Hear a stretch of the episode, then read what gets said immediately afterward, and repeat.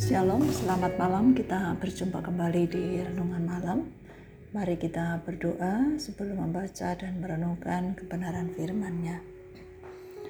Bapa yang di surga, kami berterima kasih memiliki Allah yang hidup, Allah yang senantiasa memimpin perjalanan kehidupan kami. Malam ini Tuhan kami mau membaca dan merenungkan kebenaran firman-Mu. Kami mohon Roh Kudus Tuhan menolong kami untuk memahami dengan benar seperti yang Tuhan mau kami pahami, melakukan seperti yang Tuhan mau kami lakukan.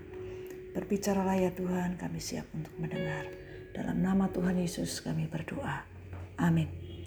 Mari kita memperhatikan dari Injil Yohanes pasal 8 ayat 33 hingga 36. Demikian firman Tuhan. Jawab mereka, kami adalah keturunan Abraham dan tidak pernah menjadi hamba siapa pun Bagaimana engkau dapat berkata, "Kamu akan merdeka"? Kata Yesus kepada mereka, "Aku berkata kepadamu, sesungguhnya setiap orang yang berbuat dosa adalah hamba dosa, dan hamba tidak tetap tinggal dalam rumah, tetapi anak tetap tinggal dalam rumah." Jadi, apabila anak itu memerdekakan kamu, kamu pun benar-benar merdeka. Pada waktu itu, orang-orang yang percaya pada Yesus mengatakan bahwa mereka tidak pernah menjadi hamba dari siapa pun. Artinya, secara rohani, mereka memiliki perjanjian dengan Allah, karena sebagai umat Allah, sebagai keturunan Abraham, dan tidak pernah menjadi hamba siapa pun. Mereka tidak menyadari bahwa mereka adalah orang berdosa. Dalam keadaan demikian, Yesus dengan tegas mengatakan bahwa setiap orang yang berbuat dosa adalah hamba dosa, terikat oleh dosa. Konsep Yesus mengenai kemerdekaan dan perhambaan bertentangan berbeda dengan pengertian mereka. Kebanyakan orang beranggapan bahwa mereka merdeka jika mereka bebas berbuat segala sesuatu sesuai dengan keinginan mereka, termasuk dosa.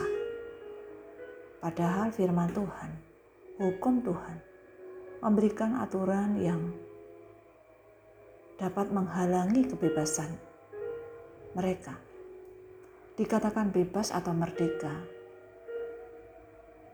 Bukan saja ketika dapat melakukan segala sesuatu yang ingin kita lakukan, tetapi kita ingin melakukan dan dapat melakukan yang seharusnya kita lakukan. Yesus meluruskan perbedaan pandangan antara orang Yahudi atau keturunan Abraham dengan orang non-Yahudi dengan jelas Yesus berkata, semua orang yang berdosa adalah hamba dosa. Hamba tidak tetap tinggal di dalam rumah selama-lamanya. Tetapi anak tetap tinggal di dalam rumah selama-lamanya. Maksudnya, seorang hamba dosa bisa saja mempunyai rumah Tuhan. Tetapi karena bukan anak yang merdeka, maka tidak dapat bertahan selama-lamanya di dalam rumah Tuhan.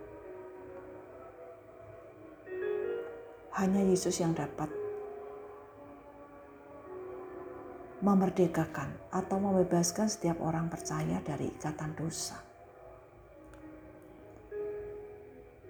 Sudahkah kita menggunakan kemerdekaan yang Tuhan berikan dengan benar?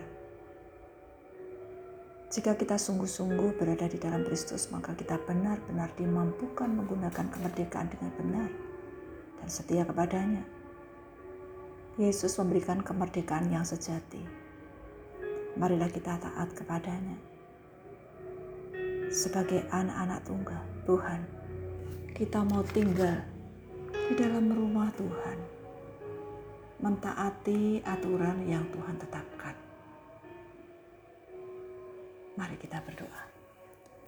Bapa yang di surga, kami berterima kasih.